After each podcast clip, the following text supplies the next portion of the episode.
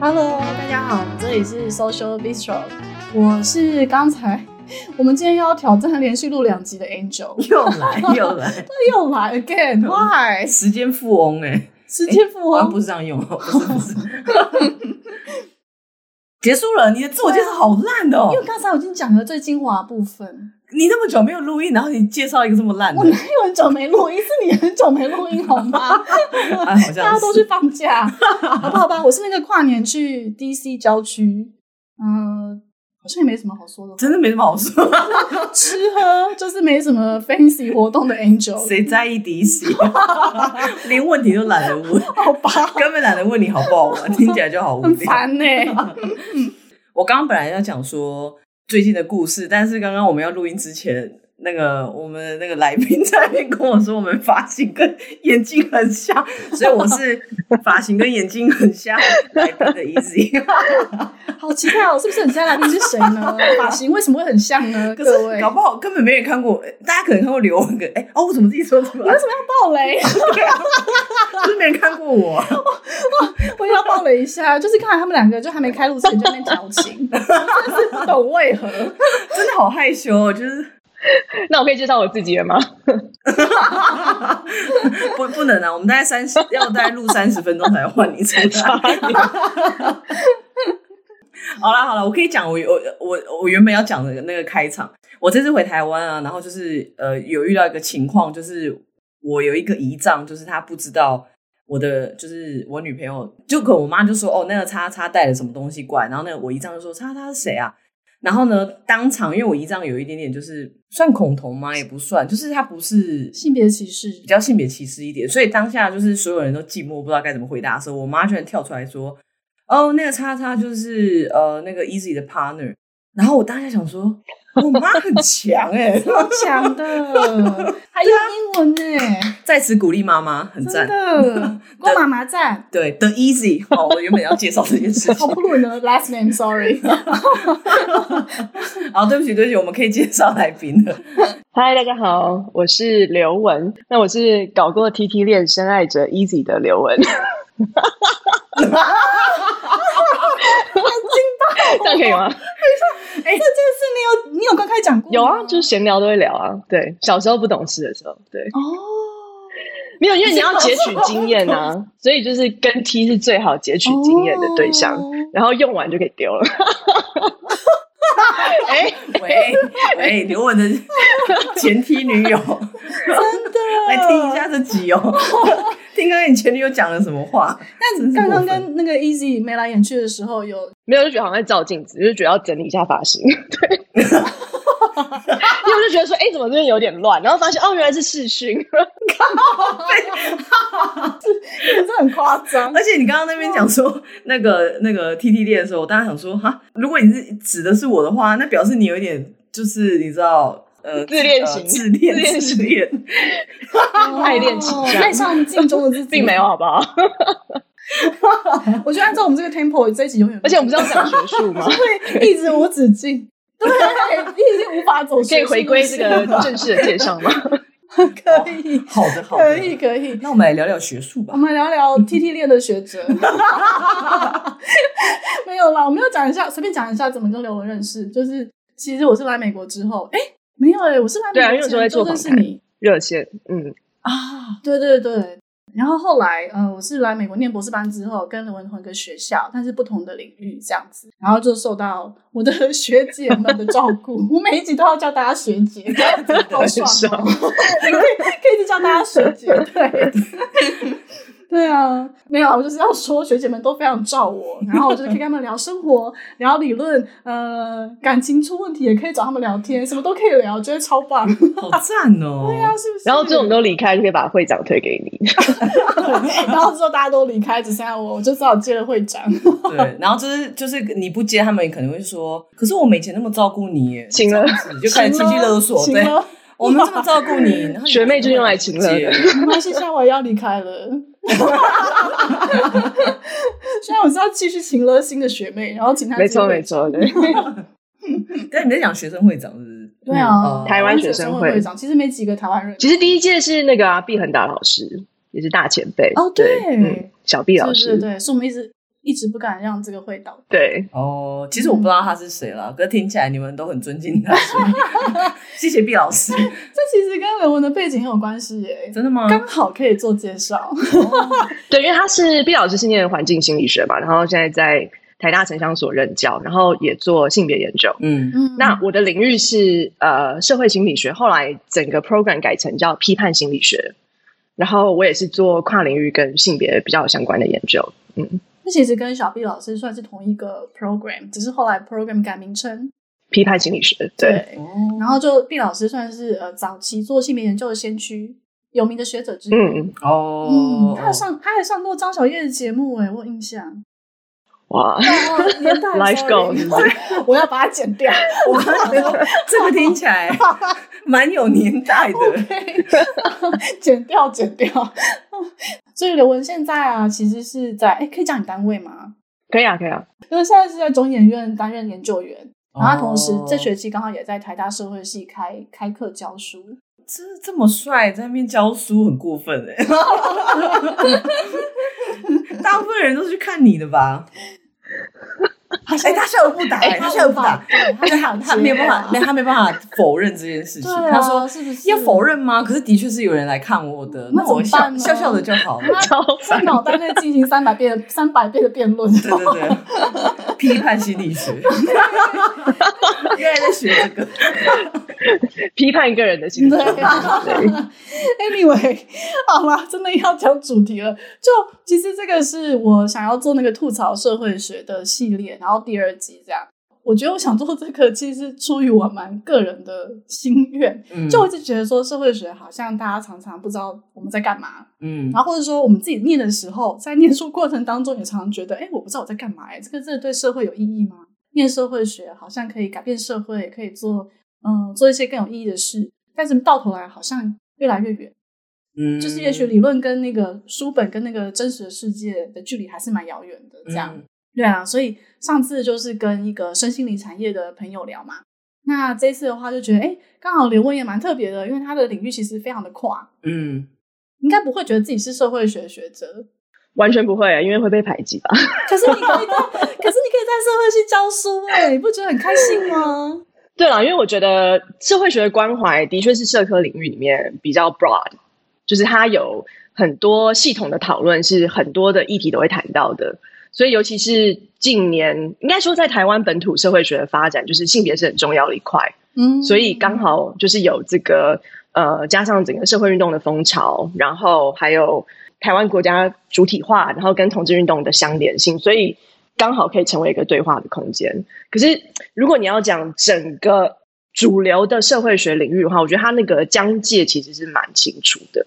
我也这样觉得，因为一开始也不是念社会学，所以我刚开始接触的时候觉得哇，这个学门的典范就是它的界限很清楚，然后我也不知道怎么进入。就有一种我是城外人，我要怎么样进到城内，然后甚至成为城内的一员，这种感觉。那你现在有觉得自己是城内的一员吗？好像还是没有。但是会觉得我好像……那你已经拿到 PhD 了。你拿到 PhD， 他还觉得自己还是依旧不是，就是会觉得说我取得这个资格，但是有一个诚惶诚恐的感觉，就是不知道说我没有办法尽到，就是别人觉得你应该要做到的那个责任，没有办法的那个工作这样子。但如果是以我的观点，我其实觉得任何学科，如果你做的太纯那个学科或是那个学科的样子，基本上都是蛮无聊的研究。哦，毕老师，我是会这样。毕老师很夸。对啊，因为如果你一直在只跟经典对话，那当然它有它的市场，就是你做很基础学科的哲学思想的批判，这是有这样子的理论脉络的。但是如果你不借近别的领域的话，其实我觉得很难往前进。尤其是整个其实在80年代后社会学整个全球化发展，他们也在重新思考他们研究的那个 object 社会是怎么改变嘛。因为全球化啊，然后文化的多元性啊，然后异态的社会流动等等。所以其实社会学科这里面也借由跨领域有很多新的反思。所以你说什么才是纯正的社会学，我觉得其实他们学科自己也已经有很多不同的方向。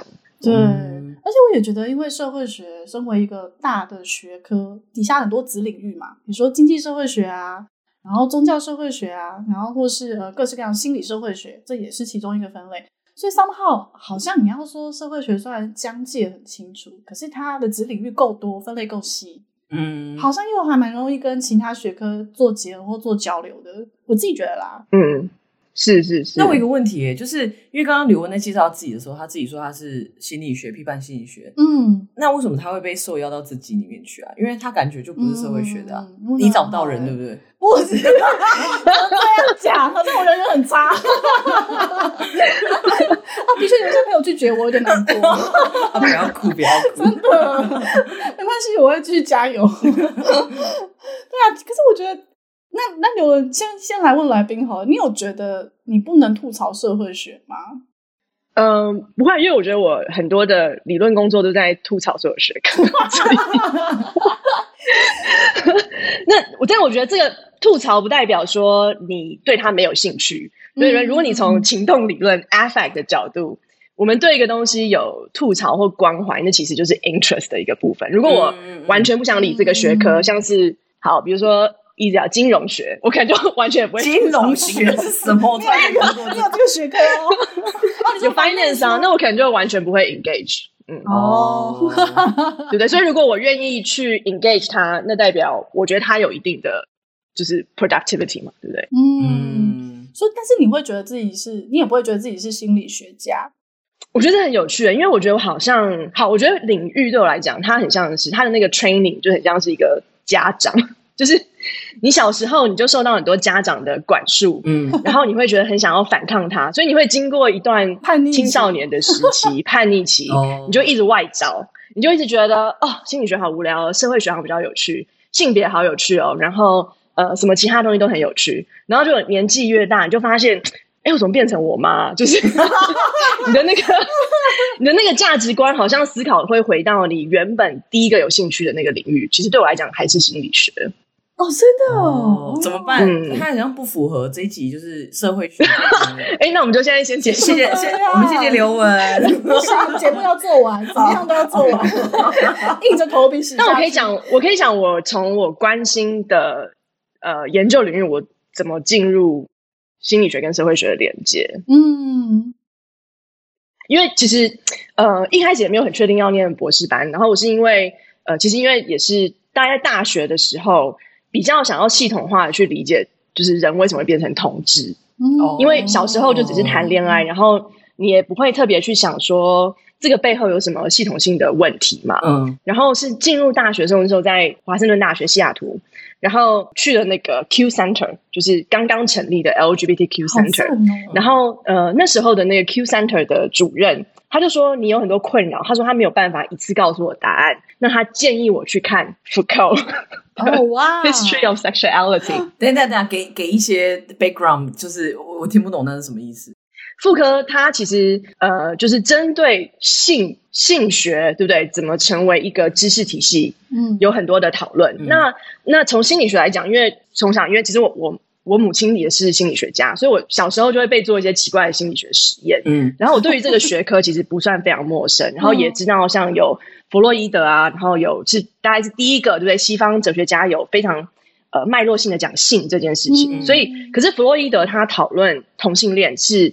还是负面的，虽然他不认为是这种非常可能18世纪的那种疾病，但他的确认为那是一种人格发展的障碍，就像他会觉得说女同性恋存在，但是因为他们只想要有阴蒂的高潮，没有阴道内的高潮，所以他们是没有发展完成的人，对不对？所以他会有这种比较有歧视性的言论，所以那后来发现其实傅柯跟弗洛伊德就有很多对话嘛。因为傅柯反对弗洛伊德式的这种对于性的讨论，那他认为或这种他的那个 repressive hypothesis， 就是对于性压抑的这个想象，因为傅柯认为，其实在 Victorian time 的时候，性的论述不是被压抑的，它其实是不断的增长。那是因为这个不断的增生产生了同志这个 identity。他才会被变成是一个管制的对象。嗯，所以同时之间异性恋成为一个身份也被形成了，对不对？所以我觉得这个讨论对我当时就有非常非常多的启发，因为他把我原先的问题，人为什么会变成同志，转变到哦，原来是一个社会脉络把性当成是一个知识体系，然后建造了有叫做异性恋跟同性恋这两种人类。嗯，哦，所以那对我来讲，其实应该说就是第一个非常社会心理学的启发，就是这种问题意识。对，那你现在是因为恋爱关系开始的欸？因为恋爱，对啊，你说一切因为恋爱，就是，一切因为恋爱关系开始的啊。因为我想要了解为什么我自己是同志嘛，为什么自己会爱上同性，哦，真的啊，这是一个蛮，可是这也可以是一个很哲学式的发问，但是somehow你选择了一个蛮社会科学的，没错，知识体系。我觉得，对啊，我觉得你这个思考的这个 thought process 跟我非常不一样欸，因为我觉得对我来说，可能成长过程中都会有这样的发想，会问自己说为什么我是一个同志，嗯，可是我好像是往生理上面去想，就是想说，就是说，例如像是不是因为，例如像我的例如像我可能某一种原因，所以我看到女生会觉得比较有性兴奋，对，性兴奋之类的，哦，就是我会往这方面想，而我不会去想说哦，这个同志这个东西怎么建构出来的，是不是哦从性开始啊，然后分成同志啊、异性恋什么之类，我完全不会往这脉络想欸，好酷哦！虽然我们现在看起来有点像，但是我们脑子完全不同欸。他的眼睛也很像，因为有些人喜欢身体力行嘛，就是用身体去感觉世界的知识。对啊，那你想用头脑？对，比较害羞个性像是我，可能就会想要用比较哲学性的思考。真的欸，这可能跟星座也有关吧，毕竟你是狮子座。真的吗？对，跳脱一下这个，为什么这跟狮子座有关？你不要不认真。刘老师，对啊，刘博士比较外显啊，就是彰显自己的那个，对不对？哦，身体的表现。这可以连到星座也是蛮厉害的，对啊，对啊，反正这一集就是跨领域嘛，就随便乱讲。可以。那你觉得后来心理转到社会，所以社会学这个大学们知识体系 somehow 有比较能够回答你的问题，你的发问。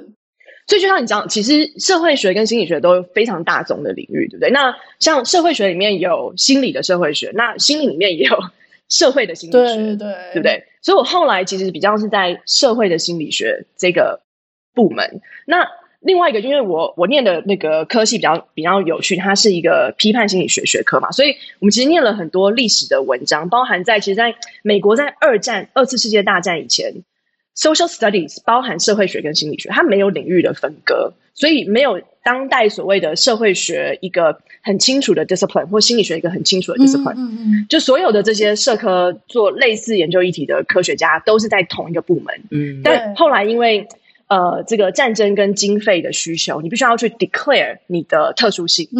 那心理学又在一个现代化跟科学化的过程，所以它渐渐的越来越脱离就是社会学的方法，然后走入了这种比较以实证研究跟 experiment 为主，只有控制组、实验组的。对，所以它其实是在整个其实也没有很久，大概只有100年而已，然后分别成为一个新兴领域。那其实旧有的很多传统其实都是互相分享的，所以其实对我而言，就是你说现在这个领域的分界，它有一点它是一个当代现代化的产物，跟一个其实是一个某种经费需求，然后造成领域必须特殊化的产物。对，好有趣哦，回到最后竟然都是跟钱有关，我觉得蛮有趣的，真的。因为你要跟身份啊，然后对啊，然后因为你要建立自己的特殊性，对，权威性也是啊。然后可是某种他的那个问题就是他的知识会窄化。其实社会心理学也有一些很有趣的实验，那我觉得那些跟社会学的关怀没有什么，其实是蛮相近，像最有名的50、60年代都做很多人为什么会变成法西斯主义者嘛，对不对？为什么我们会产生纳粹，然后有很多威权主义的实验，包含最有名那个史丹佛的那个监狱实验，或者那个 Milgram 测验你在什么时候会反抗。其实这个议题我觉得也是非常以这个社会学的思想去发想，但是它最主要关切的重点还是一个人在社会脉络影响为什么会走向那里，所以它有一个很以主体性人的主体性关怀的这种本位其实是我觉得社会学比较没有的，嗯，这是我看见的差异啦。哦 ，interesting。哦，等一下，我其实还蛮想问，那你有看过那个《仁慈》这本书吗？我是不是牵了一个太远？因为它其实我没有看过，你没看过吗？没有看过，因为它基本上就是它就在讲你刚刚讲的所有实验，它全部都有提到，但是它在翻供，也不是说翻供啊，就是它在讲说，其实当初这个实验有点是。你已经有一个 target， 然后你把那个靶画出来，然后他在讲说他怎么发现这件事情的，然后他其实试图想要表达说，其实人很简单来说是人性本善，但他中间很多论述吧。我只是想说，你都提到这个，想说不知道你对那本书。对，我觉得没有，这是很重要的修正，因为其实社会心理学应该在80年代的时候有一个很重大的典范危机。因为他们发现以实验法为主的研究根本没有办法 replicate，就是我今天做了有 significant 的这种研究 result， 可是我换到另外一个年代、另外一个族群，所以根本没有什么 universal 的人的 behavior。对，所以到后来，其实社会心理学有做很多方法上的修正，像你刚刚讲的这种 experiment， 其实有太多。实验设计者本身的意志在里面，对不 对？那其实这个东西，我觉得心理学反思，其实社会学也有它的反思嘛。但它的反思可能除了在这个 methodology 调整之外，它也会更加重，比如说 social process 的影响。那这个是互相的，只是心理学某种程度上，它更想要去 claim 它的那个科学的客观性，所以它对于这种反思其实是比较抗拒的。对，了解。那我。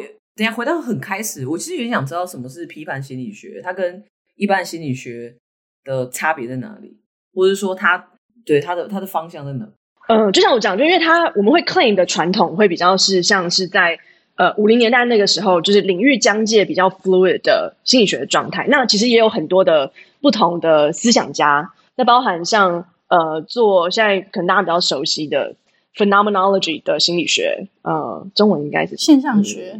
对，现象学的心理学就是也是以主体为主的，然后还有像 Fanon 做解殖的后殖民的一个非裔的，对对对的革命家，那他很强调就是政治跟心理的无法分割，还有他对人跟政治意识的无法分割，那也包含了一些像拉丁美洲的传统，像 Martin Barrow。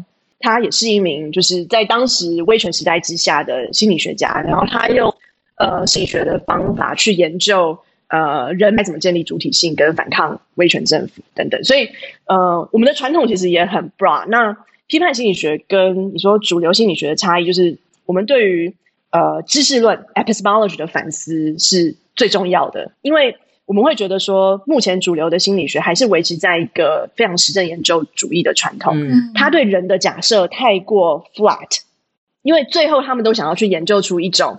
可以被 universalize 的心理学的 process， 比如说，你愤怒的时候一定会怎么样，或者是一定有一种人格，最后一定会怎么样，对不对？或者是人性本善、人性本恶，或者是像这种非常 typology 的 cognitive process， 是实证主义研究他们一直要强调，就是我可以把这个人放在南非、放在台湾、放在日本，他都会只要他的心理的 process 都是一模一样的。那批判心理学对于这种非常不以文化脉络跟权力脉络为主的研究是非常排斥的。哦，你讲好清楚哦。对，因为我会觉得，对啊，没有什么是天生或是永远可以被 share 的这种 generalized process。那但是如果我们有这样的假设的话，我们到底怎么做心理学？对，对不对？所以这就变成一个很大的辩论，就是如果我们这么尊重主体性的话。我们要用科学的方法，到底要发现什么？所以，对啊，因为那可能到最后是都变成只是 unique experience， 每一个人都是独特的经验。那我们到底要去科学化什么东西？所以目前在批判心理学也有这样的辩论，就是我们到底要拆解到什么程度？那有些人是主要就是做 discursive psychology， 我们就只做论述分析。那有一些比较是做 community engagement， 他们就会做。叫做 participatory action research project， 跟社群结合，然后以社群的知识 develop 一个有政治意念的 research program。所以它是一个其实蛮激进的一种研究方法，对，参与式的，参与式的研究法，最后是要有一个社会行动，要促成改变为主的研究。对，因为你刚才讲那个，我不知道，就是我只有想到，他感觉很像在讨论，就是例如像经济学好了，它其实也有总经跟个经嘛。就是有个体的行为跟总体的行为，对，然后就有点像这个概念吧，我觉得就是说你用总体行为可以解释一个部分，但不表示说每个个体都会像总体那样子去行动，但是你个体呢就是又可以解释一个部分，但不表示说个体的总和就会变成就是最后那个总体的样子，蛮像的，对对，试图用，对，我觉得这个例子很好，因为其实到最后批判心理学它要反思的是，那个体总体的这个二元分割到底是不是有潜力？对对对，没错。因为像心理学有一个很重要的传统叫 Gestalt psychology。Gestalt 的意思就是应该是德文的全面性的意思，也就是就是每一个个体加起来不会是一个完整的总和，就是 the sums are not the full picture。所以我们要看事情，不是只是说我拆解后好像就可以再 accumulate 就会看见事情的真相，而有时候你可能要用全面性的关怀。然后那个全面性关怀很像是 assemblage， 对不对？我现在这个时刻有这样子的一个完整性，可是过一个时刻，过下一秒钟，这个整体性又会连到别的东西，然后变成另外的形态。所以个体跟总体，或者是社会学会说的 micro 跟 macro， 它的分割其实也不应该那么清楚。所以到目前这个阶段，你看加入各种跨领域的对话，特别是像 affect， 我们是非常想要去离开这种个人跟社会的二元。我刚想说太难了，对啊，我刚刚其实想说突然跳了一个，对对对，而且我们资讯量好像很大，然后我说不然我待会来插科打诨，但我突然之间也不知道该怎么插下去，当然有一个喘息的机会。因为刚才刘文根本是在一个很短的时间内把心理学流派的脉络、历史的脉络讲了一遍，其实是整个我觉得社会学科的大辩论嘛，因为其实每一个次领域都有这种individual 跟 society 的辩论，只是我们到底要用什么方式去接触这样子的辩论。那有些人可能就会很聚焦在一方，但我觉得如果我们用总体性的思考的话，其实真的要去反思我们的研究方法怎么样局限了这种总体跟二元这个大体二元的对立。对，没有，好像回到像同志这个身份来讲好了，就是如果你一直聚焦在个人，我为什么会变成同志，你没有办法看到世代的演进、全球化的影响，对不对？那如果你只看到全球化的影响、世代的演进、媒体的改变等等，你看不到个体经验里面发生的微妙变化，所以这就是一个为什么需要跨领域，对不对？回到你们的主题，我们需要多样的知识论，对不对？才能够看到这个事情的全面，比较全貌啦。那你会觉得自己的研究比较偏哪一种吗？哪一类吗？你说哪一面吗？对，还是你也是在找这个很难，因为对，我觉得我好像就是兴趣很多，所以包括星座，包括星座，对啊，但我其实我觉得我很相信，就是这个世界不可能只有一种知识论，就像有人会相信说，我摸到的东西就是真的，我可以把一个分子切成最最最小块去研究它，那个当然就是实证主义的最极致嘛。对，那也有非常你说可能以文学性比较为主的思考，是没有任何东西是真实的，就是后结构的极端。我们没有任何一个可以摸到，然后说这个就是。the fact 或是 the material 的这种事情，那其实目前所有学科的转向都在讲，对 ，again 就这个东西是不能够这样分开来讲，因为实体的东西它会变动，但它变动并不代表它就不是真实的嘛。所以所有的量子力学都在谈论这种事情，对啊，所以就是我觉得多看每个学科的发展，就是其实给我个人很大的启发。但是我认为，当然在学术研究上面，你的确是要去 demonstrate 一些证据，这是我们学术领域的一种 genre， 可是你有另外一种写作的方式，像是因为我自己也喜欢就是写一些你知道言情小说类的东西。那这个东西其实我觉得或是比较文学性的东西是可以比较 capture 主体性的那种丰富感。那我觉得这两个都是很重要的存在。对，你有听懂吗？我觉得我刚刚内心想说，如果我是台大的学生，我应该在第一堂课先选了刘文课，然后听完他讲完第一堂课之后，想说我还是退选，然后就是偶尔有空就来跟他讲话就好了。完蛋了，没有啊，就是也可以问一些基础问题，比如说，那你觉得你在这个摸索的研究的路线啊，或是在摸索这整个这么浩瀚的知识体系过程当中，你有没有觉得很疑惑过？因为你刚刚描述好像是一个比较开放性的啊，你在探索过程，你也还没有真的一定要做一个决定，而且觉得好像互相丰富很棒。但是有没有在达到这个境界之前，有没有什么挣扎期，或是什么身份认同危机啊这一类，会觉得很痛苦，就觉得我既不是社会学也不是心理学出身，那到底我是什么这样？我觉得这是其实在任何博士 training 的人可能都会有问题，就是身份认同危机。因为博士的 training 就是要你非常明确 narrow down 你的问题意识跟你的学科范嘛，因为像我们的考试就是会要你要选比如说三个方向的文献，然后你要去熟记所有这些 debate， 然后你要发展出自己的论述。可是你永远会怀疑说，我到底选的会不会是对的，就是这些东西到底是我以后想做的。所以可是在那个当下，我觉得真的很难以任何理性的方法去决定。因为像很多学生就会问我说，老师我不知道我选这个领域对不对，以后会不会有工作。我说你永远不知道这个领域之后会不会有工作因为你毕业后可能是10年后，你不知道学界又发生什么典范转移。尤其是我觉得可能科学的典范转移的过程是非常慢的，它可能是50年，对不对？这20-50年，因为它要一个研究的突破，大领域的突破是比较困难。那社科领域相对比较快，可能没有文学到那么快，但它可能你说好了，可能7到10年会有一个典范转移，差不多。那对不对？那是不是刚好是你博士 training 的过程？所以，你在那个领域里面的时候，你其实真的很难预测以后的走向，所以你到最后，你真的只能够找回什么问题意识对你是最重要，然后你要一直去 follow 那个 trace。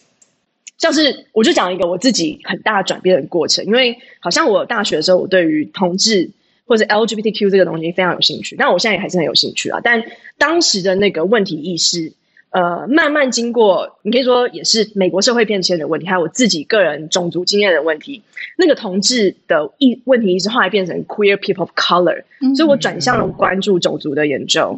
那种族的研究我其实做了7-8年之后，然后我发现我最后其实还是比较关切，身为一个台湾人，我们在这个世界上怎么样找到主体性。所以我现在做的研究会跟比如说台湾跟地缘政治战争跟民防比较相关，所以我从一开始这个同志的问题意识一直转换到作为台湾人到底是什么。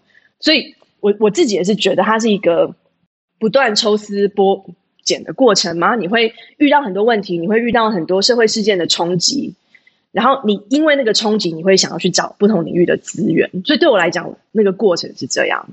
那会不会有 identity crisis？ 会，可是刚好 identity crisis 就是你转换领域的一个动机。这好正面哦，好正面哦，怎么那么正面啊？那么正面，我要再重新补他修他课，决定还是修了。退选之后再把它选回来。对，好，还可以加签吗，老师？但的确，其实好，又回到很多心理学研究，其实都会讲说，如果你是用以 extrinsic 就是外在的角度去思考你想做什么的话，你永远会不满足。就像如果你做这件事情是为了拿钱的话，你永远不会满意做的事情，对吧？但是的确，你说那个困难会有，比如说到找工作的时候就会遇到困难嘛，找 funding 的时候会遇到困难。然后我第一个很大的 challenge 就是你要投稿投期刊，在博士班的时候。你到底要投什么期刊，对不对？因为你做的研究太跨域了，可是又不够，可是每个期刊它还是有一个固定的取向。对。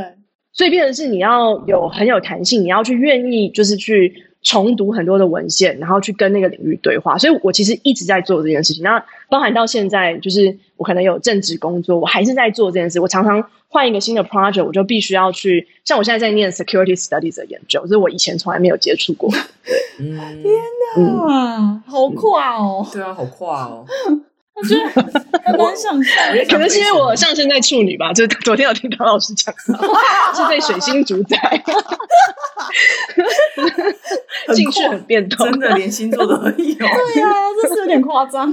对啊，好跨哦。可是我觉得可能这种取向不一定适合任何人啦。但是我觉得你有一个蛮一贯的关怀。是这样讲吗？我中文对吗？所以你有看到连续性，对不对？对，我有看到连续性。有我觉得有我觉得你还是一直都是回到自身的身份，可以这样讲吗？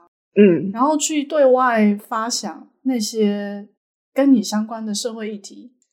我觉得可以这么说吧。对，因为在博士班的时候，常常会被批判，就是说不要做me search，就是个人做自己经验的研究，个人经验研究。但其实但是女性主义就对这有很多反思啊，就是我们所有知识体系怎么可能不是来自于个人呢？如果你假装不是个人，那只是欺骗自己而已。没错，我觉得可以用个人经验作为这个出发点，但是不要只停留在个人经验。对对对，怎么办？学生发问 ，Easy 学生发问是不是在找脚本？不知道为什么，我想说怎么办？我现在有点资讯过载。不，是有是就是会，我又在想说，我到底现在就是要让他就是加一些废话，还是我要 merge 一些我自己的感觉？因为我现在想说会不会都太硬了，所以我就想说，那是不是要来一个插科打诨一下？但是我在想的时候又觉得好难哦，这太难插科打诨的吧？好难哦。不过我觉得有一个，我觉得听完刘雯讲这一系列之后，我的感觉是什么？你知道吧？就是我有一种觉得，哇，刘雯的灵魂还没死掉欸。因为像我其实要开始工作之前呢，因为我其实蛮喜欢我自己现在做的东西，就是我对于我自己的领域是很有兴趣的。然后我的兴趣点在于说，我觉得我很喜欢就是把现实世界的一些问题转成数学的东西，然后去导出一个最佳解，这是我非常喜欢的一个思考逻辑。所以我大学的时候遇到这个，就是学会这样子的一个也不算解题，就是一个思考的方式之后呢，就是财务工程就是一个应用的方式，所以这是为什么后来我去念财务工程。然后在念书的当中我都非常开心，我就觉得很好玩，就是你可以把很多不同的东西放到，就是用数学把金融做结合，然后去做出一些模型之类的。我觉得我一直都很喜欢这个。然后呢，我要工作之前呢，我就告诉我自己说，因为我觉得我的工作，就我念的这个领域刚好是那时候在纽约，就是现在也是啦，就是说相较之下可能他给的薪水是比较高的。然后我那时候就告诉我自己说，就是我要保持着初心，就是我喜欢的是这个领域，而不是说他给我的这个 benefit 是什么。然后但是我就到最近，我今天才跟 Angel 吃饭的时候，我就跟他讲说怎么办，我就是最近我就是前阵子拿到一个 dream job， 就是我一直非常想要的一个工作，但是呢我就是控制不了我自己的，一直在偷懒。然后我就一直不断在问我自己说，我是不是灵魂已经死掉？然后刚刚自己这样子兴致勃勃讲这一切，我想说天哪，刘雯还有灵魂呢。有啊，而且超年轻的。对啊，感觉就活力四射。而且我还有另外一个感想，你知道吗？就是刘雯不管是中文跟英文都比我还要好。你看刚刚我光是要描述这一切。怎么办啊？这是什么感想？太好笑了。就这样是不是？可是很有趣，因为就是很多心理学员就是说，其实人真的都不知道是才能让自己真的快乐。你在讲是听起来很拔辣，怎样？就是人通常都不知道什么才能让自己真正快乐。就我们都会有很多对于外界怎么样可以达到快乐的想象，然后那些东西通常都会让我们走上错误的道路。等一下，这是一个心理学的一个论述。所以这是有研究，他们是去研究，就是研究那个法律的学生，然后他发现成绩最好的学生一开始他的成就感是最高的，然后他对于整个领域的这个 motivation 也是非常高的。可是到了后来，因为他们不断的被夸奖，不断的得到奖项，不断的被长辈告知他们要去哪一个 firm，他们到最后就是学期最后，他们是那个 depression rate 最高的。原来是去符合社会期待，就内化。因为你发现你原本你自己喜欢的事情被很多外界的价值观跟 reward 给取代，所以其实我们常都要找这个 balance 嘛。就像你说你要回归到你喜欢到数学的那个跟干净模型的感觉，可是我们也要 balance， 就是我们真的需要钱这件事情。但所以我们永远在做这个怎么讲这个挣扎，但是只要你不要忘记你真的喜欢的是什么，我觉得你就有机会不要一直被这种社会价值观给你真的是刘老师盖住。好，就像我讲我自己的例子，像是好，我之前在那个SUNY Albany 教课嘛，然后所有学界的人都告诉我说你绝对不要回台湾，因为他们觉得说学术发展就是要在美国，然后最好要拿到NIR， 对不对？然后你的书出版了，反正你达到一定地位之后你再回台湾。可是对我来讲，就是我在美国可以对话的人，就是跟我在台湾可以对话的人真的差非常多。然后加上我自己对于生活需求的渴望就是不再是以美国为主，所以应该说当时我也是经历了很多可能 Easy 刚讨论的那个想法，就是我真正喜欢的东西是什么，我想追求的是什么，跟社会价值观告诉我我应该要追求的是什么，其实你永远都会有这个辩论啊。那可能我相信我就算现在在一个相对稳定的位置，但我可能2-3年都会有这样的 identity crisis， 就要再决定一次。可是那种 crisis 会让你真正去发想说，哦，好像我真正喜欢的是这个，不是那个。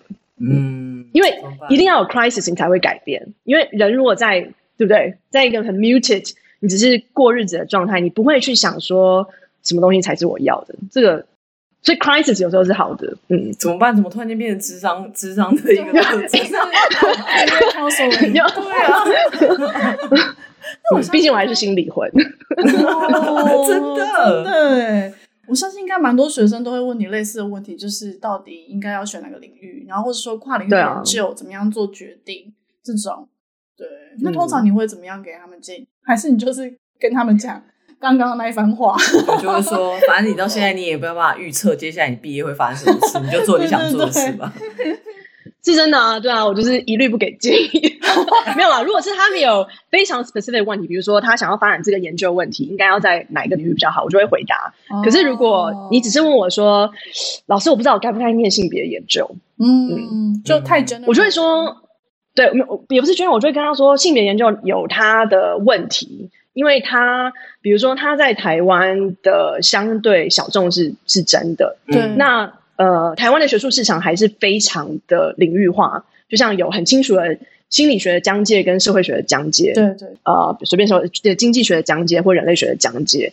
那但是整个学科全球的发展的确是越来越跨领域。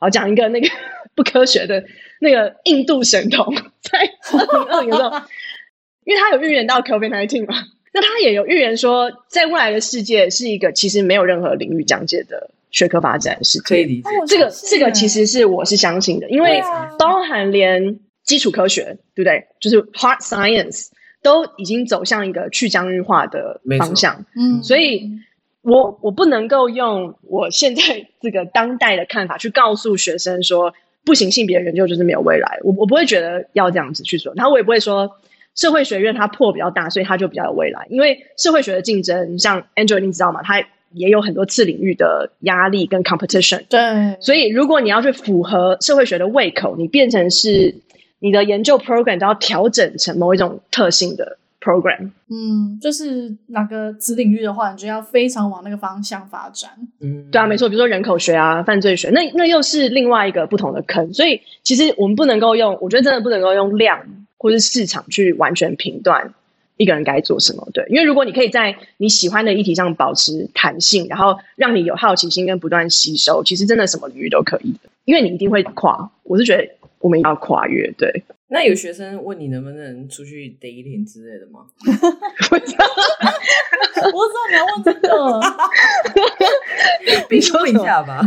你说他们如果跟自己 dating 那是可以啊，但你知道台大是有规定不行的，真的吗？老师跟学生不行的，对啊，台大不行啊，对啊。最近很多那个丑闻，对，是吗？最近有很多丑闻哦，前阵子嘛，真的哦，我不知道哎，但美国也是不行的啊。应该是说教课的时候，如果你对那个人是有 grading 权利的，不要看每个学校的 regulation 啊。可是其实像我自己的 program 也有老师跟研究生后来结婚的、啊，但是那是没有上对下权利关系之后吧？没有啊，都指导学生，对啊，对啊，之后是没问题啊。但如果还是在处于那个 grading 的关系当中的话，不行。所以其实大学比较方便做师生恋吧，因为就是你可能教这个学生就一个学期，然后接下来就没有，然后你就可以跟他 dating 了。没有我觉得大学反而美国这边大学反而很严格，老师他们都很小心。对啊，真的。就是你跟老师研究是一对一谈话的时候，他们会 make sure 门一定要是开着的。但是也就是没错。但是如果你只是一般的就是上课，例如像我去修刘文的课，然后我好喜欢他，然后我就粉丝的心，对，然后我就这门课他帮我打完分之后，我就跟他。Easy 没关系，我就壁咚他，这样子可以吗？这样我个人会抗议。Oh my god！ 就为了这个回台湾选他的课，那你可以重新走回那个 TT 恋的路，并没有需要。ATT 我真的是我有思考过，但是我觉得我就是一个生理上没有任何感觉，你知道吗？刚给我看他看那个女生写真集，超 low 欸，根本是一男会看。你看女生写真集，等一下，我刚刚Angel 打开大力，耳机掉下来。欸，可是我觉得我光看这种平面视觉没有感觉，可能你需要视觉刺激。我觉得是，我就是异男系，异男系女同志，对啊，我一直都蛮清楚我的定位，所以我就是没有异男系女同志，异男系女同志还是偏渣男，渣男系女同志。No no no no， 这些真的不能剪进去吗？太有趣了，怎么办？这可以讲吧 ？Oh my god！ 对啊，好吧，我们已经录差不多快50分钟。对啊，可是你有没有想要问的？我看一下，我把发问权留给 Easy。对，你也可以回到前面他讲的什么，然后你觉得很有兴趣的。没有，他讲的东西太多了，然后我觉得很难，有一点难，讲，拿一个出来讲，有一点难。是他的计谋没有啦，对，因为他那个1分钟塞了太多资讯，你会想说 ，OK， 你首先花了一点力气把所有东西全部串在一起之后，然后他讲完之后，你想说啊，死定了。你们读者会想听什么？我有一个问题啦，我们都没有在管读者听众想要听什么。我想听刘文老师的三围。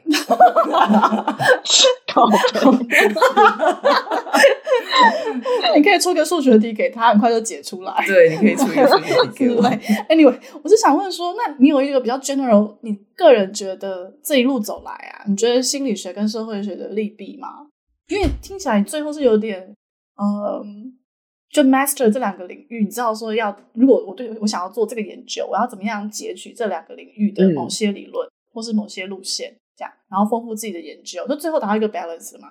可是在这个过程当中，你曾经有过的时候就觉得说，我想要做这个 project， 可是我觉得心理学哪些部分不足，但社会学视角可以，可是社会学也有某些地方是不足，需要借据心理学领域啊的理论啊，或是观点啊，或是一些思考。我可以讲一个直觉，我想到社会学的，我认为它的特性可能是它的长处，但它是 limitation， 就是社会学超爱 typology。哦，真的耶，就什么东西都要切，这是什么形态，这是什么形态，这是什么形态，类型学，这是什么社会形态，这是什么政治或者 government 形态，然后这是什么 migration pattern， 对，就是这个分类主义，我觉得是社会学有的特性，但是它某种程度上它很干净，就是它很直接，它会让人马上可以进入状况，说哦 OK， 我可以用这4个框架去想这件事情，对不对？对，但那对我来讲，在一些比较复杂的状况，或者是尤其是有主体性 involved 的时候，那些经验就会被拆解或粉碎，然后你会看不到那个人的整体。所以这是我觉得，我理解的社会学跟心理学最大的差异，就是，但心理学也有他爱分类的东西啦，他喜欢把人给分类，对，就是分类方式不一样。是，但是我觉得心理学可能是我对这个学科比较熟悉，我觉得它有一些还蛮好用的 object， 像我做性别研究，像 desire， 像这个东西，心理学就有很多不同的论述的传统，对不对？那可能在社会学你看到的就是性的建制化，它就被建制嘛，它没有移动的可能，它没有别的多数啦，对不对？对 desire 的话，desire 这个好情感 emotion， 你在社会学看到也是有 emotional labor， 有大概几种 labor， 对不对？有不同的这个情感的形态，他们有什么样的社会功能？可在心理学不是啊，它有潜意识的，对不对？有被脉络刺罚的，有个体创伤造成的等等。所以他对他对这些特殊 object， 尤其是我关注题目相关的，他是有很多很有趣的分析取向。怎么办？他非常 make sense， 又看到他的灵魂了，怎么办？看着一个灵魂出窍，发型跟那个眼镜都很像的人，但是很有灵魂，充满热情跟活力，然后还散发圣光。马上改个数学，7+8×3等于多少？好烂哦！怎么办？那我看看你的灵魂认识。人家7+8×3，8320+731。好无聊哦，还要出一些乘除后加减。现在是用数学来调情吗？一男式调情法，520 Oh my god， 这集会不会很吵啊？我也担心那个我不知道声波的频率，对，我不知道一直要怎么剪，但我想要交给他。还有什么、oh, 很硬欸，怎么办、啊、很硬吗？我真的最后一定要留给你了。对对对，因为你应该是我们有史以来就是知识含量最密集，是吗？对对对、欸、我以为讲的很，应该是。我还有举例耶、嗯、而且你连那个就是 Easy 插科打诨的缝隙都没有留给他，真的我好难哦。他有点难，他就是 always 可以讲一些干话，但是你刚刚就是没有、啊、完全没有控制。怎么办？你问我干不下好难哦。不是因为我真的大部分的脑力，因为通常一般人在讲话的时候大概讲就是知识含量没有那么多的时候，我就可以想说哦，他在讲大概讲这个，我大概就可以去想说 OK， 那从我的脉络里面我怎么跟这个东西做结合，我可以问什么问题。但是你刚刚那边知识太多了，就因为你有很多的 turn 出来，然后我可能没有那么熟悉，然后我要想说哦，这个 turn 大概是什么意思，然后怎么跟这些东西连接在一起，然后全部连在一起之后呢，我就没有空可以想，就是已经 shut down， 好过分，好过分，因为他没有把你当成一般民众啊。他就把你当成、就是、没有啊，对，他就把你当成你是专业人士在讲话，学生那个学生退学又加钱的学生，就是知识型的壁咚，真的哎，天哪！你看他连中文都比我好，哎、欸欸，我觉得你真的是高级的调情哎、欸，对啊，哎、欸，我觉得我真的这2年中文进步很多，有，你中文真的也太好了吧？没有印象，早期我在写中文的时候，你还会觉得说，这个好像是英文思考的中文。对啊、就是看得到那个英文翻译文学，对对对，翻译文学路线。现在中文超好，对啊，他比我们都好。对啊，你看我的英文又比他烂，中文还比他烂，没关系啦。你数学比我好，没关系，数学好就够了。真的，钱都是这样赚来的。不行，我不值钱啊，灵魂就是这样死掉的。好，最后给你一个不正经的发问句 closing， 对，然后我们就可以结束。那你们有没有就用心理学研究过为什么女同志相较男同志比较容易，或是相较异性恋比较容易床事？私闯、哦、你连这个都讲不出来，哎、欸，这个会有脉络哦。Oh my god！ 等一下，他讲20分钟，可是我好想听。我真的跟大家推荐一个性咨商师叫 Ezra Perot， 不知道大家有没有听过？因为他是面对很多各种伴侣的，就是异性恋、同性恋、多元伴侣关系的这个性的问题。然后他说最常会 couple 会出现死床的状况，就是因为我们通常对性的想象是 passion driven sex， 可是当你的 intimacy 亲密感一旦建立的时候，你跟这个人就是太熟了，对不对？对啊。你跟这个人太熟了之后，缺乏神秘感跟好奇心，那个 passion driven sex 就会 decrease。可是他的意思是说，也不用把这两件事分割的这么清楚，因为本来就有很多是非 genital 的触碰，那也是应该可以是整体性跟增进亲密感的一个部分。但是在异性恋的这个正点化脉络之下，我们太重视插入式的性爱，然后要有一个完整的高潮，那个才叫做性。所以其实第一个是我们要去改变这个想象，然后第二个是你可能就要想，其实死床的原因有时候其实是来自于一个很好的发展，叫做亲密感的产生。那怎么去 balance 这个事情，我觉得这个就是每个 couple 要去想，或是怎么去接受这样的状态，对吧、啊？哎、欸，我真的是 random 随便乱丢一个问题，他居然可以回答我，我在想另外一个，又无法克服，气死我！他一定要问倒你才甘心。对啊、对，那不然你写一下 Brownie Motion 的那个数学式好了，有一种气死我了，我就要问倒你一题，什么东西？没有啊，不要理我，非常无聊，不要理我。对啊，就大概这样吧。怎样？最后这个问题终结的还不错吧？我觉得很不错哎，对啊，蛮感人的，蛮感人的、啊，真的。因为你没有想，因为有时候你会觉得说，这就是一个悲惨的状态哦，或是你就是问好笑，你没有 expect 说你可以得到一个比较深入的回答。对，我真的没有 expect。可是好，就是我觉得给大家一个，我觉得 Ezra Perot 他教导我蛮好，就是无论你在什么样的关系状态，就是一定要保有自我。因为你只有保有自我，对不对？你才可以让对方对你持续有好奇。因为我曾经我自己的个性就是很容易会女同志就是 merge， 所有东西都要在一起。然后可能是因为我现在这个伴侣他跟我也是有天壤地别的你知道个性，所以但他让我有很多其实努力独处跟独立的空间，我觉得这样的关系会比较平衡啦。嗯，我自己学到的是这样。等一下，你现在伴侣是比较偏向理工女？是的。Wink wink。该不会就是 Easy 吧？500加20是多少？520。好烦，好烦，真的好烦。真的。那刘文以后有机会可以跟我们聊聊关系吗？你愿意的话，可以啊，可以啊，真的吗？哦，太好了，好，可以。好，那我们今天就是非常开心，有吐槽到社会学吗？你觉得？我觉得没有，他基本上在聊心理学，我觉得他基本上没有在管社会学在干嘛。